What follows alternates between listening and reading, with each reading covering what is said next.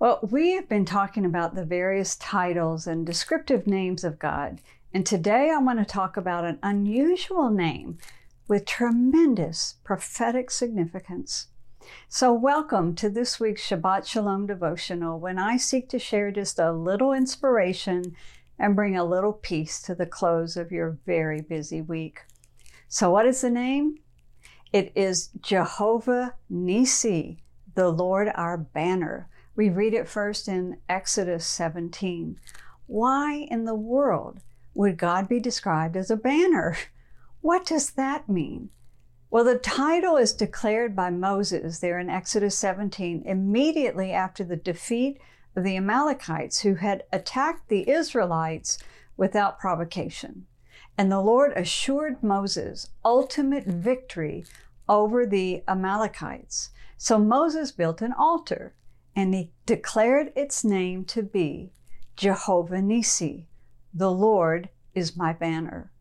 Well, first, we have to understand the role of a banner in warfare.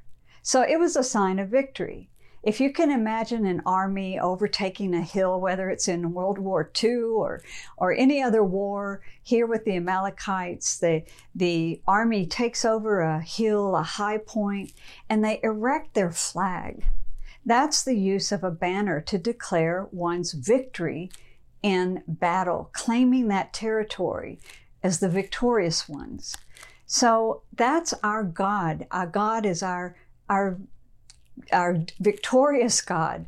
He is our banner. He is the the claim, the message of our victory through him. Now there's another verse in the Bible that talks about banner, and I want to read that to you. I read a few of these verses last week, but this is out of Isaiah 11, where it's talking about the branch, the rod of the stem or the root of David or Jesse. So, starting here in verse 1 There shall come forth a rod from the stem of Jesse, and a branch shall grow out of his roots. The Spirit of the Lord shall rest upon him. And it goes on to describe what all he will do. I'm going to jump to verse 10. And in that day there shall be a root of Jesse, who shall stand as a banner to the people, for the Gentiles shall seek him, and his resting place shall be glorious. It shall come to pass in that day that the Lord shall set his hand again, the second time, to recover the remnant of his people who are left. He will set up a banner for the nations and will assemble the outcasts of Israel and gather together the dispersed of Judah from the four corners of the earth. So let's back up. As I explained last week, this branch that's going to come out of the root of the lineage of David. Uh, this terminology goes back to the idea of an olive tree that when it's cut down, the root still lives, and a whole new tree can just branch out of that root at some point. So the this coming king and Messiah is being described as this a branch that's going to branch forth in God's timing. And then here in verse 10 it says that the Gentiles will seek him, that this root, this branch is going to be like a banner to the people, and the Gentiles will seek him. Well, the banner here is not so much a banner of victory as it is a rallying point. And of course, a banner of victory, once you establish your flag, you, you have declared your victory, it, it does become a rallying point. So this becomes a rallying point. But what is so prophetic here is that the, the prophet Isaiah is saying the Gentiles are going to be drawn to this banner, the branch of the root of David. And that's exactly what we've seen happen over the last 2,000 years as the Gentiles have come to him.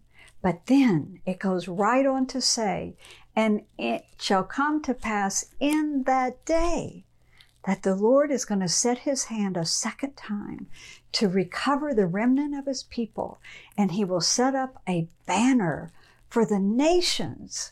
So, what is a banner here? It's a sign, it's a message, and what is the regathering of the outcast of Israel back to their ancient homeland, which, by the way, is happening in our very days? What is the message that that banner proclaims to the nations?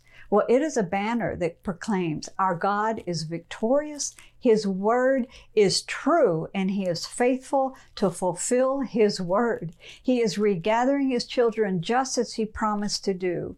He is warning the nations also that if they do not rally to this banner that's being raised, that they will suffer judgment because God's word has promised judgment of the nations based on their treatment of his people. So this is God our banner is a sign of victory, but it's a sign of a message to the world. I'm a faithful God and my word is true. So as you take a little Shabbat break this weekend, reflect on Jehovah Nissi, the Lord our banner.